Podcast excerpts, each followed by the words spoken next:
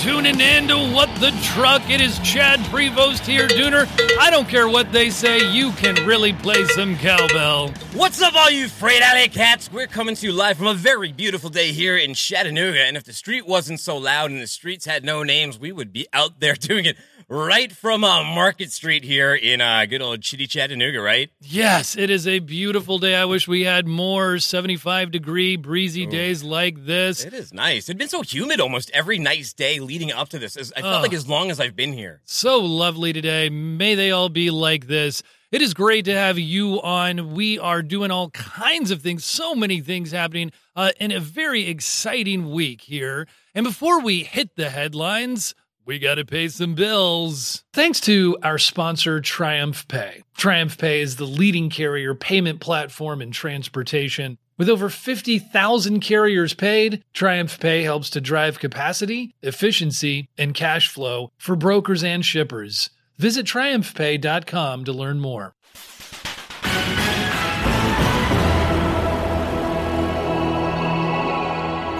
Target had same-day delivery for $9.99. That's right. Target, they're trying to play the game, too. They say that their same-day option is going to cover 65,000 items. That sounds like a lie. Right? Yeah. Shoppers using Target's loyalty card will get a mere 5% discount, but at least something. Last month, remember, Walmart, they rolled out their next-day delivery with this minimum order of $35 on their most popular items. You know what, though? I wonder if, because on Walmart, I ordered a bubbler. I ordered a water bubbler for my house, and the thing about it is, this thing cost over $35, and it did not get shipped to me in one day. It actually took like 6 days for it to arrive. Yeah, they have like funny little ways of saying it's like, well, it's 2 days after we ship it. You know, things like that. I don't know.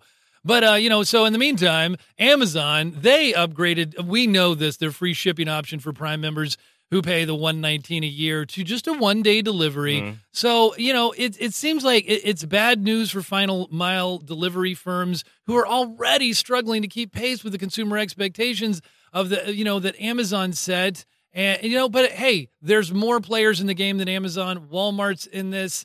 And apparently Target, too. Well, I mean, everybody is. Everybody who does e-com. It's not just them, but it's now this bar that's been set at two-day, one-day, and same-day delivery. You know, they're raising the tide, and all the ships have to follow them.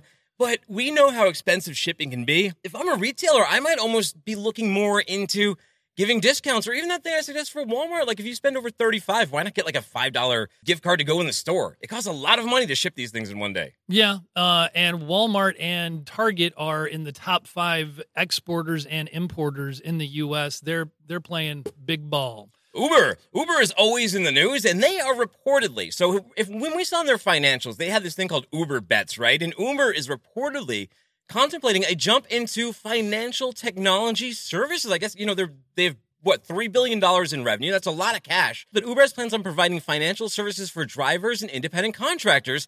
This is where there was a report in CNBC and explained that the company could also look at launching bank accounts within its ecosystem, aside from its existing Uber Cash and branded credit card program.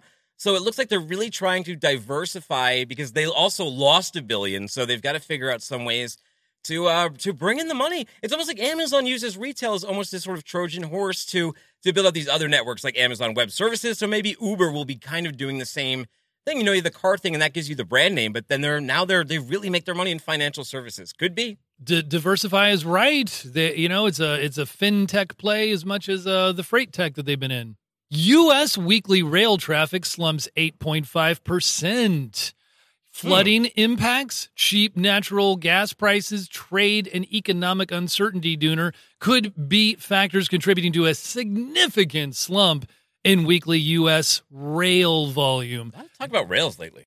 They fell 8.5% to what they're saying is about 513,000 carloads and intermodal units for the week. That ended this past June 8th, and that's just all according to the Association of American Railroads. I've always wanted to hop on a rail car and take one, you know, across state lines, you know, sort of outlaw style. There's actually this great blog series I saw online where there's all these black and white photos of hipsters that are riding in these rail cars around the United States. It's I don't know. I did that once in college. Really? I hopped on with a crazy dude and We went for a little while, and as soon as we could get off, we did. Thank goodness I didn't learn a lesson the super hard way. Is that how you learned your crazy, sick harmonica skills? What, this? Whoa. Yeah. Yeah. You're quick on the draw with that one. Little cowbell for it. Damn. You know where I would like to hop on a rail car through, though? Yeah, where? The big state of Texas, man. That seems like the kind of place to do it. And Texas had a super active day. Texas signs a bill opening new doorways to trade. It was Texas Governor Greg Abbott. He signed a bill directing the Texas Department of Transportation. Easy for you to say. Yeah, to study the Ports-to-Plains Corridor, a plan that could extend Interstate 27 from Laredo all the way up to Oklahoma and Texas border. He signed that on June 10th. But that's not the only thing they signed. They also signed the CBD law into effect to making non-psychoactive hemp and CBD legal to pass through the state. So it's at a federal level, but it looks like the states are also passing them, so we don't get another situation, I guess, like we had up in Idaho. Yeah, nothing psychoactive, please. So all of these headlines and more can be found at our brand new and improved website at FreightWaves.com. Ooh, do you like candy, Chad? Do I? I like candy. I like the... Oh. Whoa, so we got Zach Strickland in here. He is fresh off the Nashville boat from the candy conference. What was this thing called that you were at? So the Confectionery Logistics Council. Ooh. Oh, they're making it sound fancy. Yeah. Yeah, no, it was pretty intense. Well, what's your favorite kind of candy? I like the dark chocolate. Dark chocolate. Go in that direction. Yeah. Once you go dark chocolate, you never go back to milk chocolate. Lately, I've been on a nostalgia kick kind of with candy. I like the Lemonheads, the Jolly Ranchers, sour stuff. You might have a perfect segue here. I was going to say something else, but Zach. So Zach and I sit next to each other, and he came back from this conference, and he had all of these bags of candy. And one of the first things I noticed, though, was all these brands I'm really super familiar with. Those Lemon Heads you mentioned. We even saw like a Yoo-Hoo candy. But they were all, the big label on the back, on the front was Brock's. And I didn't realize that Brock's was this huge umbrella. And Zach, tell us kind of what you learned there about who produces this candy and why or what is popular now. Yeah, so I got to meet a lot of the big candy producers in America as well as the world. But they... basically explained to me, like, no, Nestle doesn't actually own Nestle Crunch anymore. And I was like, how can that even be a thing, you know? And they start spitting out all these different candies and stuff. And what they've been doing is, you know, they'll sell off a piece of, you know, they'll sell this candy to this maker. And, you know, they kind of swap back and forth because a lot of the trends right now are going to the healthier snack foods. So the candies that they're having a lot of success with in terms of sales are the nostalgic ones, the ones that we grew up with. All the Lemonheads and the Topps Bubble Gum, for instance, like Bazooka Joe. And, remember Big League Chew? Sure. No, they're having a lot of success with detention that. For that. And did they have five? Remember Fruit by the Foot? No, it was not Fruit by the Foot. It was the bubble tape, the 5-foot-long thing of gum. And when you were a kid, you would just stick the whole thing in your mouth like at once. Yeah, that's more what my kids did.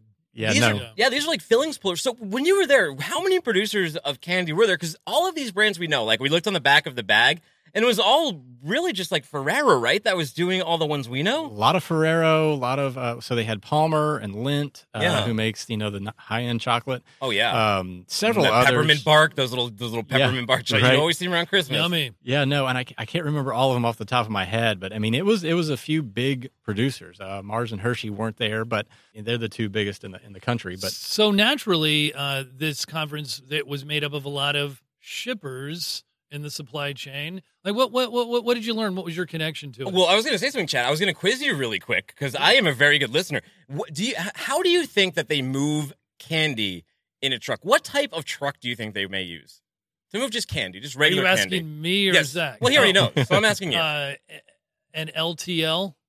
No, well, they may. But we were being little sure. They actually use reefer carriers, don't they? A lot of reefer, mostly reefer. Sense. And then there's tank, obviously, some bulk tank equipment. But the majority of the carriers that were there, and that was one of the fascinating things about this conference, is that it was the shippers and the carriers together in the same room, and they were getting together to discuss issues, you know, and they were trying to get on the same page about things, which I thought was fascinating. There's going to be so many 3PL sales guys down there. And they're just going to be all over that. No, well, there were 3PLs there too. But it was a really good conference. They got together, and a lot of their stuff is reefer.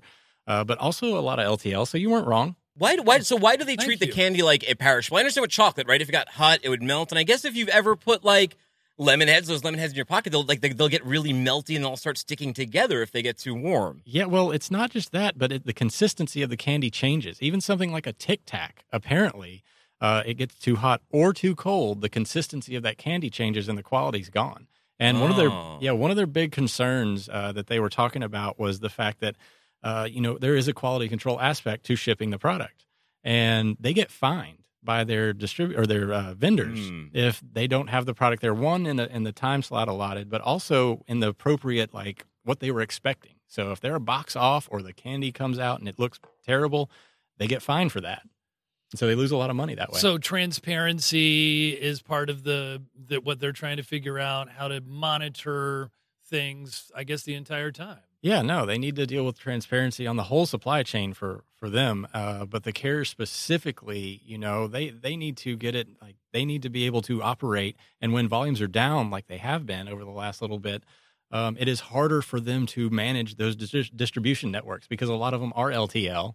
And reefer is a very one-way carrier situation. Nice. Well, thank you so much for, before you go, one last thing. Who had the coolest, most colorful display at this? Was this a conference that was like a Freight Waves live event? Did they have I Want Candy? Did they have music like that playing? No. They had Marcy's Playground, playing live there? It wasn't anything like that. Oh. It was literally a nice, solid small group of people that got together and had a discussion in a room, and I gave a speech and told them all about Freightways. Did they have like a hot tub full of candy that you just like liquid into? They sort of did, and they basically why you see all that candy is because they're like, please take it, because they couldn't get it on the plane going back. I've never seen a desk more popular in my life than the one next to yours when you came back from that conference. Don't push me, push a push pop. But speaking of nostalgia, it's on to our next guest. All right, thank you so much for joining us, Zach. Thanks, guys. Thanks, Zach. Five, count of five good minutes. Oh, we're here on the line with Blythe Brumleve. Right, Blythe, where are you dialing in to us from? I am dialing in from the lovely but cloudy Jacksonville, Florida. It's sort of the on the border of Florida and Georgia. Oh, right before you came on, I was telling my compatriot here, Mr. Chad Prevost, that you do work with the Jacksonville Jaguars, and he's sort of giving me a dirty look because it turns out that he likes an equally elite team in the Tennessee Titans. Oh no! Tighten up, yeah. And I have to say, I've relished in the misery of those Jacksonville Jaguars. Everybody was saying they were the sleeper team in 2018, and then I don't know what happened. I mean, it wasn't just the quarterback's fault, was it? Where did that defense go? It's the Jaguars. They give you just a little bit of a reason to have hope. As we saw in the 2017 season where we unexpectedly made it to the AFC Championship game. Yeah. But then in 2018, all of us were predicting Super Bowl or bust. And here we are. It's one of those, another embarrassing moments on the Jaguars record. But I guess, that's typically sports fans in general. You build up the hope in the offseason and then it's crushed into oblivion. Aside from you, my favorite Jacksonville player turned broadcaster. Not that you were a player, but the favorite broadcaster is Maurice Jones-Drew. He used to be on Dan Patrick's show all the time. Oh, yes. Are you familiar? Oh, yeah. He's an icon here in Jacksonville, and he usually stays in our good graces because he always picks the Jaguars, and he always has really good insight into the team itself. So anytime there's a big game in town, he usually comes back in town for it, and we'll cover it for the NFL Network. So, Blythe, you're not just with football, though. We're not here just to talk football. There's a reason and I kind of touched on it. You work in supply chain marketing, and Freightwaves, the company, also sort of renowned for some of the marketing we do. And I think we both approach it in ways of, making an impact, putting some differentiation. What do you kind of see in the marketing landscape in freight right now? In freight right now, it's still a little old school. There are really only a handful of companies that come to mind that are actually doing some what I would call interesting marketing. And I think with a lot of the companies out there, they're not sure where to start. And for the majority of companies, you can all have the same bells and whistles, but they're missing out on the opportunity of actually spotlighting their one unique resource, and that's their employees, that's their drivers.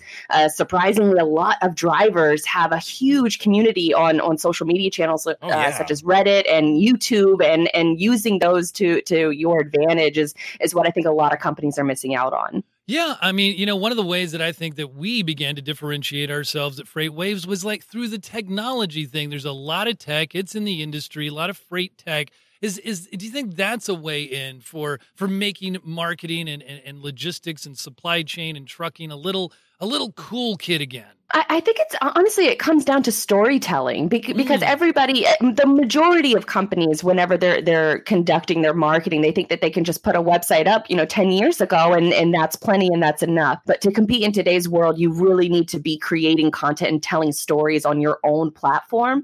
And like I said, you can have all the bells and whistles and you can have the technology piece, but if you're not putting content out there that's resonating with your target audience, that's where analytics will come into play. But there's a lot of analytics programs out there that as far as like your website only is concerned that can really give you a lot of valuable insight. And a lot of those programs are free. Well, so I think it's just a lack of knowledge for the majority of the industry. You play right into me promoting my own show that I may have you on one day, which is FreightWaves Insiders, which is exactly that. I've been with this company for a few months now, and one of the first things I learned in talking to people and looking at their LinkedIns was these amazing stories that so many people within these walls share. And we talk about things like market experts, but it's really important, kind of as you said, to put some context to it, to put a lens behind that camera. Why is what these people saying is important?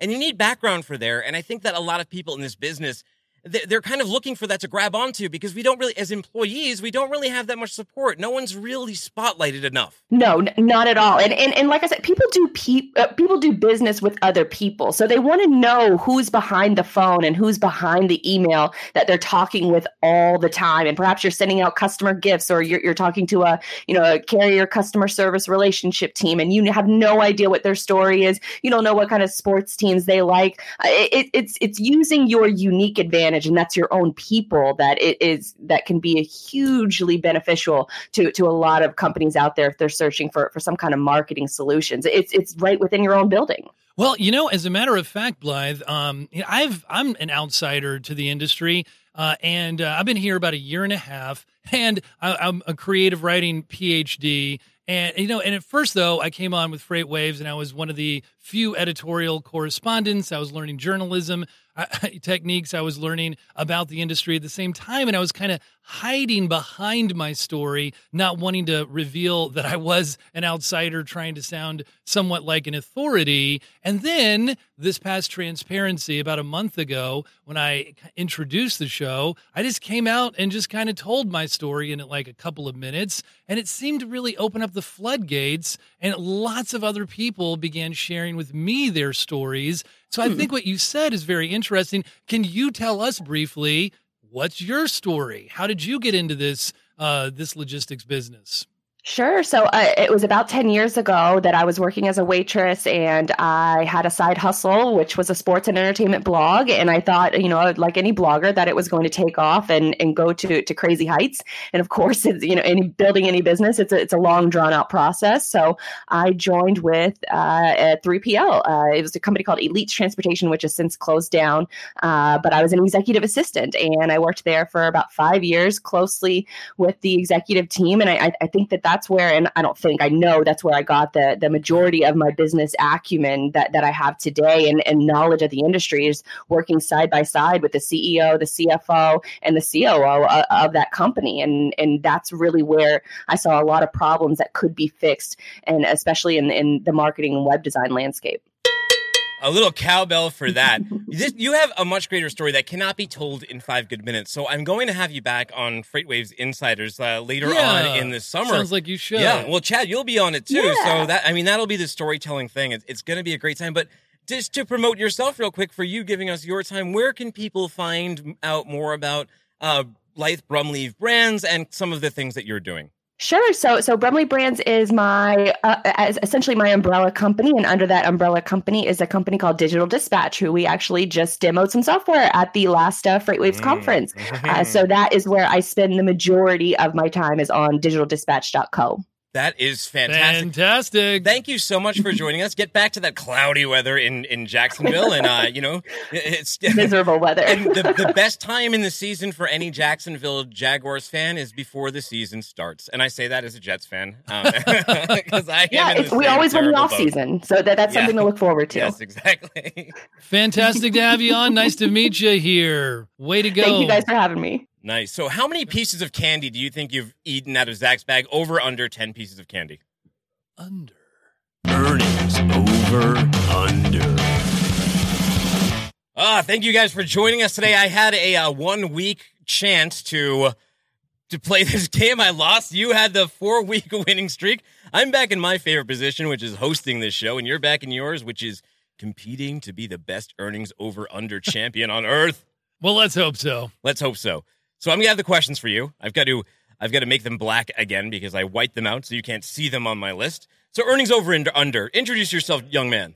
Hello, Brad Ganane here. Brad Ganane, my next victim, competitor. Brad Night Train Ganane. I do work at FreightWaves. Nice. I do. You do. It's official. I know you were questioning me for a while. I do. Yeah. I know you see me. Oh, yeah. You disappeared for like a week and a half. Yeah, I actually do work here. They put you on location. They were sick of me. Here. So what do you do around here? I'm the director of sales and business development for Sonar. Nice, man. Multi-talented. Don't sell yourself short. Yeah. Well, then I hope you can beat this man at this because he gets very cocky and very arrogant every time he wins. Well, he's got a cue sheet. What's he got over there? I'm not looking at it. I don't have anything in front of me. He's got notes. Turn those notes around. Okay. Turn those notes because I just turned them black on you. So, all right, earnings over under, very simple. So we say a number and you just pick over or under, right? And since you are new, a gentleman's choice, would you let him go first or would you like to go first? As the reigning champ, I think I'd like to go first. You're not the reigning champ. You lost. You're the reigning loser.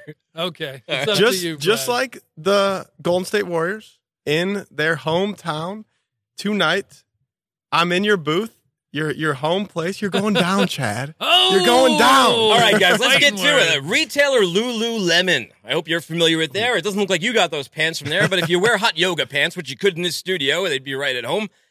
You might shop at Lululemon, wouldn't you? Oh, I love those yoga pants. They just had their earnings call. Were earnings per share 70 cents, over, under? Over. All right, he's going over. You sound very confident. Do you have any reasoning behind that? Well, no, we do that after we come to this. Are you trying to? Don't. You're trying to scam his answers. Yeah, what are you trying to do? He's trying to scam his answers. Well, I would go over too, but in the spirit of fun play, I guess I'll go under. Oh, you should have tried to match him and block his point. He was right. Lululemon surprised investors by coming in at 74 cents a share. The stocks have actually surged by more than 40% this year. So why did you decide to go over there? Have you seen their spring line, their summer line? I haven't. We will. I don't know. I'm not. Restoration Hardware. They're now known as RH, formerly known as Restoration Hardware. $1.55 earnings per share. Chad, over, under? Under. With where we're seeing the housing starts numbers lately, I'm going to go with the over. Oh, very good choice. Sorry. No. You did nothing. You're kind of like in the hole I was in last week. I've been down 0-2, 0-2, and come back. All right. Well, don't call it a comeback. Okay. These guys demoed at Transparency 19, a FreightWaves live event.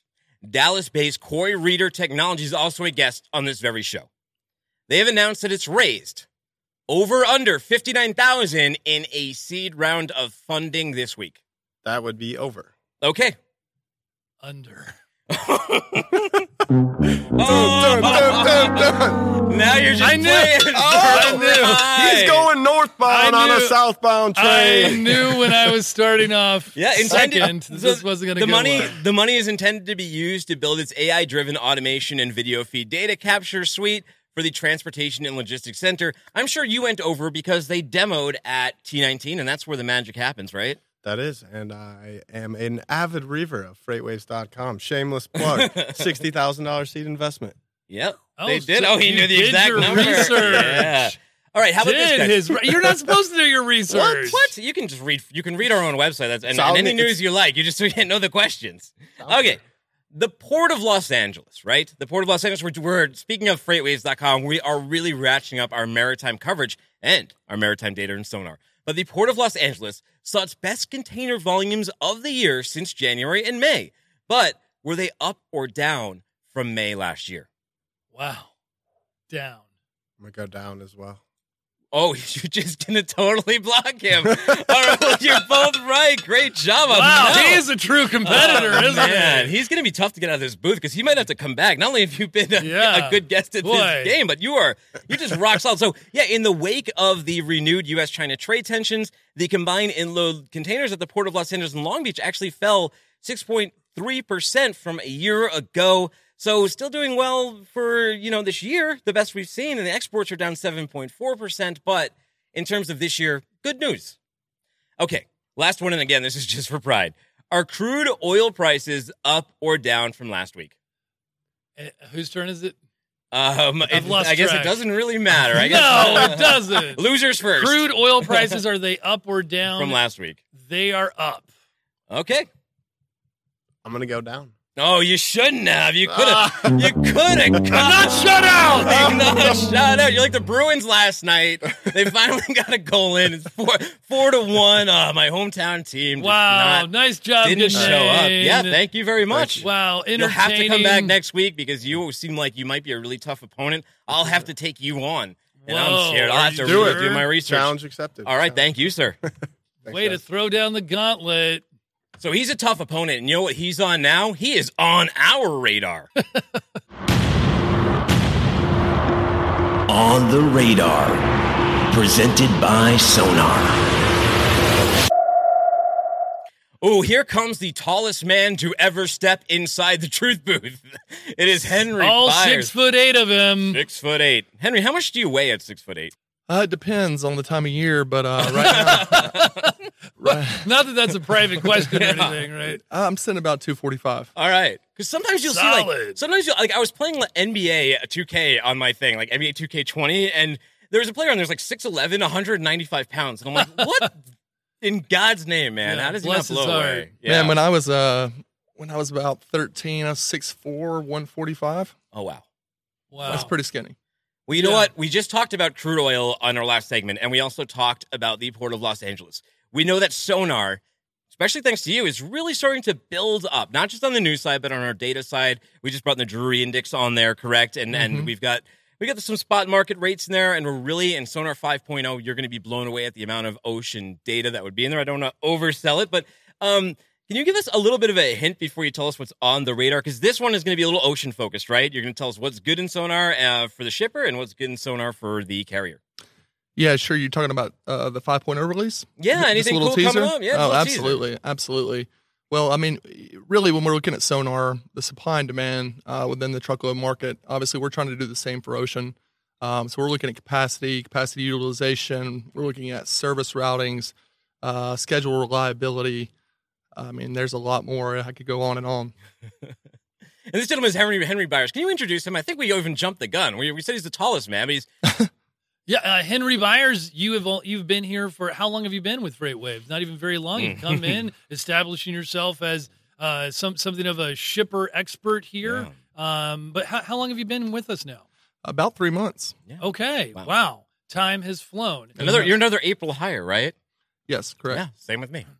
Came from Steam, right? Mm-hmm. How long were you with Steam Logistics? Steam Logistics, about 3.5 years. Okay. Mm-hmm. So from the beginning, like we're from an early... about a year after. Oh, okay. Mm-hmm. Yeah, like me, he comes from that sort of global logistics side. We both worked on the operations side of international trade. So it's kind of cool to have almost like an ally in perspective because a lot of people here are very carrier focused, and now we're going to try and take over the universe. Well, the world first. Then we'll bring in some space experts first. But you're going to tell us what's on the radar. So what's good for shippers right now, especially ocean shippers? Well, literally, what's on the radar?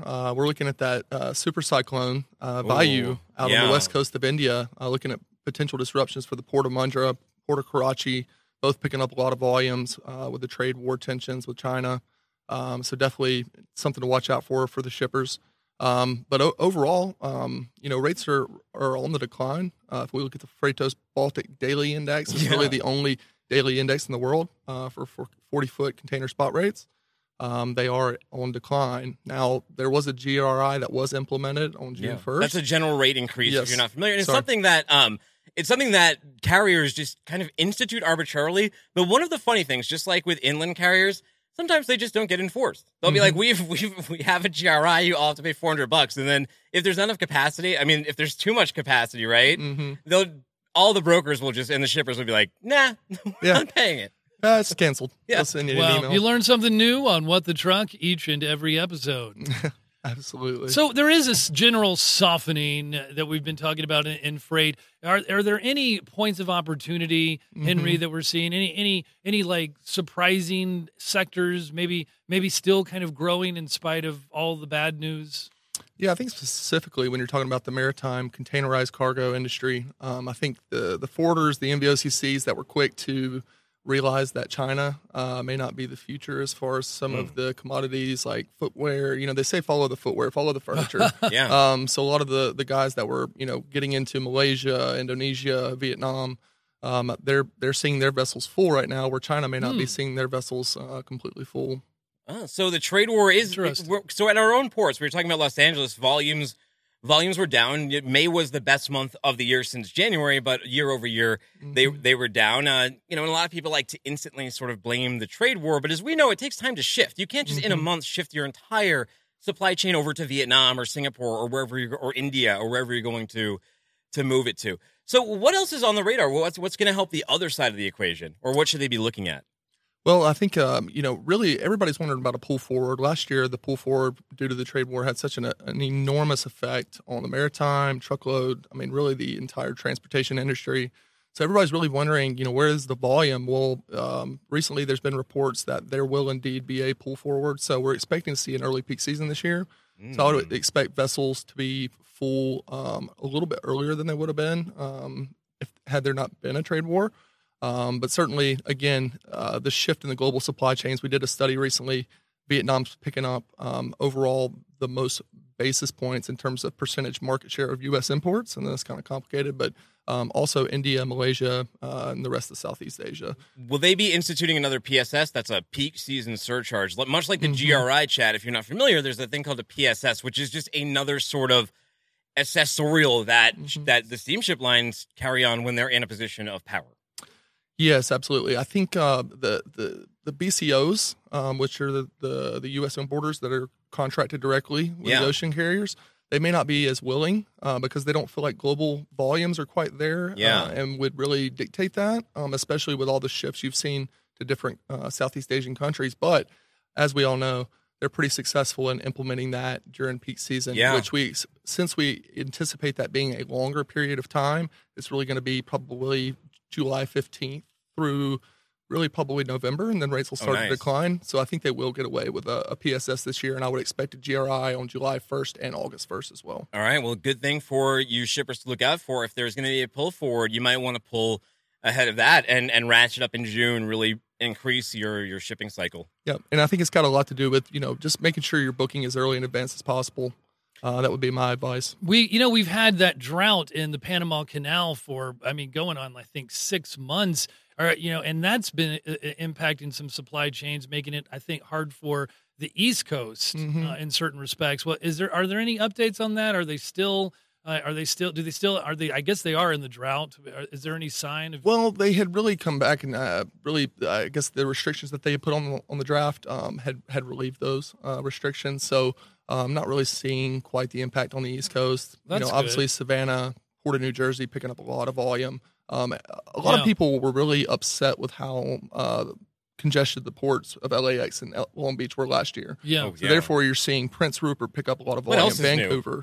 I mean, yeah, Seattle, Tacoma. Well, it has such an enormous impact on the overall freight economy. And the chassis issues they have over there. But you mentioned this cyclone that's coming in, and we have a storm blowing in where we got to get to our fast-paced forecast now so people know what to look forward to the weekend. Henry, thank you so much, Henry Byers, for telling us what was on the radar.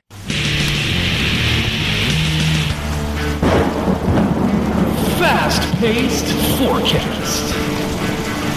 And we have Nick Austin joining us. What's up, Cold Nick Austin? What up? How's it going, guys? What's happening, man? Great, man. How you doing? I am doing well. Yeah, it's a lovely day. Did you make the weather out there? Well, you know, I wish I could take credit for it, but no. What's weird in weather today, my man? But it is a beautiful day right here in Chattanooga, I tell you. It is. I mean... Where isn't it beautiful, though? So where do people have to look out? We've seen these flood things. You actually treated a guy driving a car through flooded conditions, and you said, do not do this. So what happens when you come up to a flood like that? What should someone do? Turn around and go a different way. It's that simple. Well, what if your GPS doesn't say that? It says to keep going. It still just turn around. Every now and then, you shouldn't listen to Siri. If you see that the water is high... Your GPS doesn't need to tell you that. You can see that with your own eyes, my friend. Well, I used to play the Oregon Trail in school, and you used to have the option to ford the river. So how deep, at what point is it too deep to just drive through? What level is it at where you should just turn around? Well, even if you have a vehicle that sits high off the ground, it's not just the depth of the water. Okay. Which is sometimes... Yeah. Deeper than you think it is. Yeah. It's the fact that the road could be washing out under it. Oh. So even if you're in a vehicle that can make it through the water as far as the height, you still could end up in a sinkhole. You don't want that to happen. Oh, yeah. So just don't try it. I agree. Wouldn't there be a whirlpool, though, like in a cartoon, like if there was really a sinkhole there? But what if everyone's doing it? Yeah. You know. That means you should? Well, I don't know. Like if the person ahead of you hasn't fallen in a sinkhole. If everyone's jumping off the bridge, I think I might. I don't know. But now, I mean, in some parts of in some jurisdictions, as the saying goes, if they actually have road closed signs up because of flooding and you ignore those, you could get ticketed or possibly even cuffed and taken away. Well, I mean, speaking of swirling pools of water, tell us about this pool-nado. A pool-nado. That's not an official term, but... Oh, okay. What does it even mean? I'm so surprised. It's not in the meteorological glossary, but no. You know what that is, though? That's a portmanteau. A portmanteau. Which port? L.A.? Yeah. A portmanteau. It's a portmanteau is where you combine two words. Right. Yes. Very good. Sharknado. Yeah. You should go on Jeopardy. You're pretty smart. Debrickashaw. Yes, very nice. Yeah. Well... It happens. This one happened in Florida. No, not J-Lo. What was it? Hangry. Tomcat. Hangry. Remember when Tom Cruise and Katie Holmes were dating? Brangelina. Yep. Very famous one. All right. Yeah. Aren't we clever? Okay, so the pool-nado. So, what's going on? What else? Give it to us. Pool-nado. Well, the pool-nado. Well, basically, this happened in Florida. Yes. Some beach area. I forget exactly where, but... you got winds coming off the ocean, then you have winds that are kind of being funneled between the buildings, and you get these little localized vortex, kind of a spin up, like a little tornado. So this happened in many pools? It's not coming out of a thunderstorm. Yeah, and it was an apartment building or a resort or something, and the thing just went through the pool area. You could see the water coming up, out of the pool. It just went right across the pool. Was there people in floats just swirling? Or I could picture Chad doing that. I could picture you on a float just staying there holding your drink with your harmonica. Just falling underneath the riptide. Listen to some Dr. John. Yep. It was a neat little video. I retweeted it out. Yeah. It's pretty cool. Videos make for great podcasting. Speaking of pools, there's a heat wave going on out west. You might want to jump in one. So what's going on with that heat wave out west? It's kind of backing off now, but earlier in the week, now, 100-degree temperatures doesn't sound like a big deal for places like Phoenix or Death Valley and places like that this time of the year, but temperatures are actually a lot hotter than they even should be for early June or mid-June. So, we had record highs in San Francisco area, 98 to 102 degrees. I mean, that's pretty hot for that area. Yeah. Death Valley getting up to 120. So... but that's kind of backing off now. So it's going to cool off in those areas, relatively speaking, as we head here into the weekend. So just I like to call it Western sizzling. Well, tell me about a because it's out west. Yeah, we mentioned with Harry. Henry was just in here telling us. You guys totally missed my joke. Anyway. Well, he was... Bayou.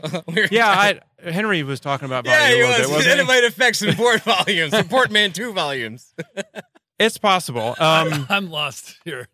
Okay, So, the cyclone, it was over off the west coast of India. So, I did see some...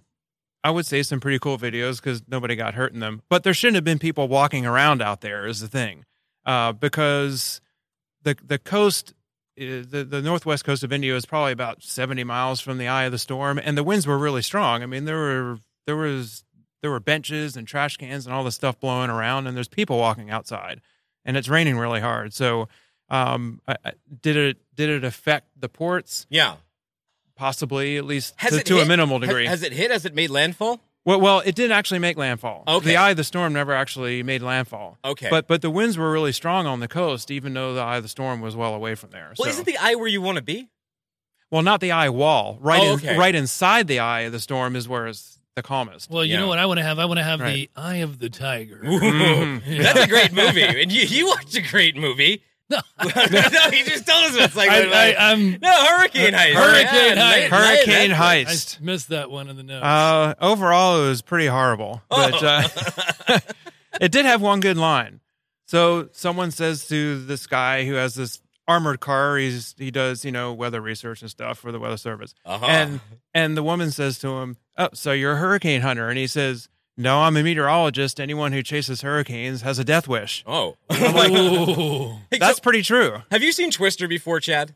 Twister. Yeah, or on mid-90s. That was a good movie. Yeah, that's probably one of the best, right? I did. Yeah. That was a long time ago. I did enjoy that one. What was that thing that they made with all, the Pepsi cans? Remember they had to track the speed of it, and they cut up all these Pepsi cans into, little flying blades, and they let them, somehow they put, IoT sensors? I'm not really sure. It was before there was probably IoT. Sounds like a homemade anemometer, which measures wind speed. Oh, nice. Yeah. Wow, homemade. Yeah. But I want to personally thank Dooner for the recommendation on Hurricane Heist. Note sarcasm. Would you say nice. This? Would you? Yeah. It's got a great poster. It's got a really fantastic one with two semi-trucks driving, being chased by what actually looks like a tornado, even though it's called Hurricane Heist. Yeah, it's basically visual. Like the eye wall of the storm. So. Yeah. But the poster was really cool. I'll have to admit that.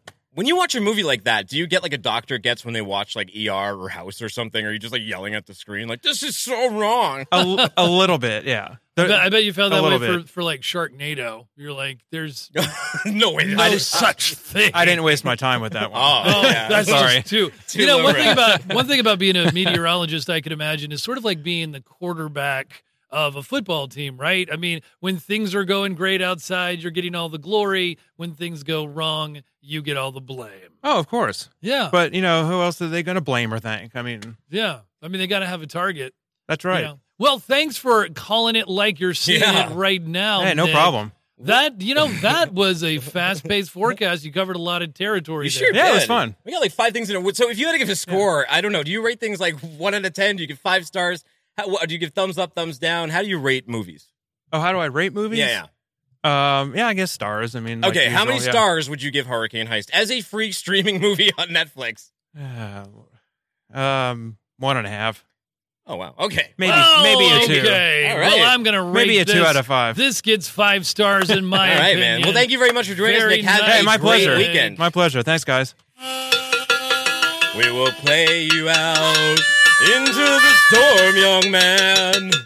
And that was a good time. I feel like we learned a lot today. And we don't always get to focus in on some of this ocean stuff, but this storm it all came together in this perfect storm of these the ocean thing with the cyclone that Nick bringing with the weather. And I almost feel guilty because, as you mentioned, the weather is so perfect here. It's so cherry. Yeah, I can't ask for much more, except just could it last longer? So it's wonderful here in Chattanooga, and we recommend other people consider it as an option when we're looking for talent here at FreightWaves. What did you think of Blythe talking about the marketing of supply chain? I think it's very interesting, and I think that a lot of times, you look online, and I think people think, you talk about people trying to look here for employment. She said something really important that these stories and the careers aren't really showcased. And I think that's what we try to do here by bringing a lot of our internal people to not only show that this job is cool and that it's fun, but it's not the kind of thing that you necessarily, like a lot of us, you can fall into this position. You don't have to, have to have gone to school to be a supply chain major. Yeah, that's one of the cool things about it, isn't it? I was an English major, for instance. What I loved about it was, sometimes people, they just slay me. They just nail me. Like, it's, yes, it is about story. And as a matter of fact, that's what I think is important too. Yeah, so I mean, it's, you know, I write stories, right? So it's an amazing thing to think about. That is the narrative, the basic narrative, where we come from, what we're doing. That's what like people want to listen to. That's how people connect. That's how we can build better brands if it comes to that when we're talking about marketing. Mm-hmm. But it's the connecting point. It's what people remember. Yeah, and to hear some great stories, some great journeys. We've already had the Sultan of Sonar. He was the one that was at the Candy Conference. He's on FreightWaves Insiders. Patrick Duffy, he was on our last episode. He was on this week's FreightWaves Insiders. We have Kevin Hill that's going to be out on Monday's episode. And this will tell you the real journeys and the lenses that they're formed. That's on iTunes, Stitcher, Spotify, everywhere podcasts are heard around the world, as well as FreightWaves.com/podcast. You can also find this very show on all of those same exact sources. You can find Chad at FreightWaves now and at Chad Prevost on Twitter. Oh, I thought you were. And you can find me at Timothy Dooner on Twitter. Yep, we're there and doing all kinds of multimedia productions, ramping it up one day at a time, learning something each and every day. So what is your story for the weekend, Mr. Storyteller? Well, FreightWaves Radio, right? Isn't it Father's Day? It could be. I don't know. I'm away from my family for it. You know, they're still. I don't get out to Boston until. There's so many celebrations 25th. All the time. It's hard to keep up. There's birthdays, anniversaries. Didn't we just celebrate Mother's Day? I know. Yeah, it's exhausting. You know, I just it's okay. You don't have to celebrate. You ever see the movie Knock Knock? One of the funniest things is Keanu Reeves' movie. One of the funniest things in that is that for Father's Day, for some reason, his family goes away to the beach for 2 weeks. They just leave him alone. When I get in trouble, I said that might be the ultimate Father's Day gift. Right, yeah. I think you would get in trouble. Yeah, but I mean, yeah. What are you going to do for Father's Day? Other than FreightWaves Radio, which can be found. FreightWaves Radio can be found on the SiriusXM Road Dogg Trucking Channel 146. Ooh, I'll be twisting some knobs for that. We'll be talking with some interesting guys. Lloyd Palum is going to be talking some data analytics, how they improve fuel efficiency with fleets. And how they've been doing that for a while. That's pretty cool. We'll be getting a weekly market playbook with market expert Donnie Gilbert. And we'll also be talking with Lane Kidd. He's going to be talking with us about the state of the industry, such as he sees it right now. He's a pretty big time dude. Nice. So no plans for Sunday, no plans for Father's Day? Sunday, not yet. Sunday will be a fun day, but we're just going to let it be spontaneous, man. Sometimes that's how I roll. Nice. I might just go shooting with that Kyle Cunningham over there. You know me, I'm practicing every weekend, man. Just getting good and better and better and better. You're one of a kind, driving in your electric Vespa scooter, becoming a hick each and every week. Yeah, like a digital hick. Ooh, you know that sound, Chad? It's time for us. It's time for me to rev that electric scooter right off into the weekend. Good things must come to an end. You know what you people gotta do? You gotta bang your little cowbell into the weekend. Play your little happy harmonica. Jump on a float in that pool-nado. Shoot your little gun at the sky. No, don't do that. That could be dangerous. That's right. It goes down. Yeah. You know, when I lived in Los Angeles, they used to put out flyers on the 4th of July that would be like, don't shoot your gun in the sky. It's bad. Because what goes up must come down. Just like this show. Goodbye, lover.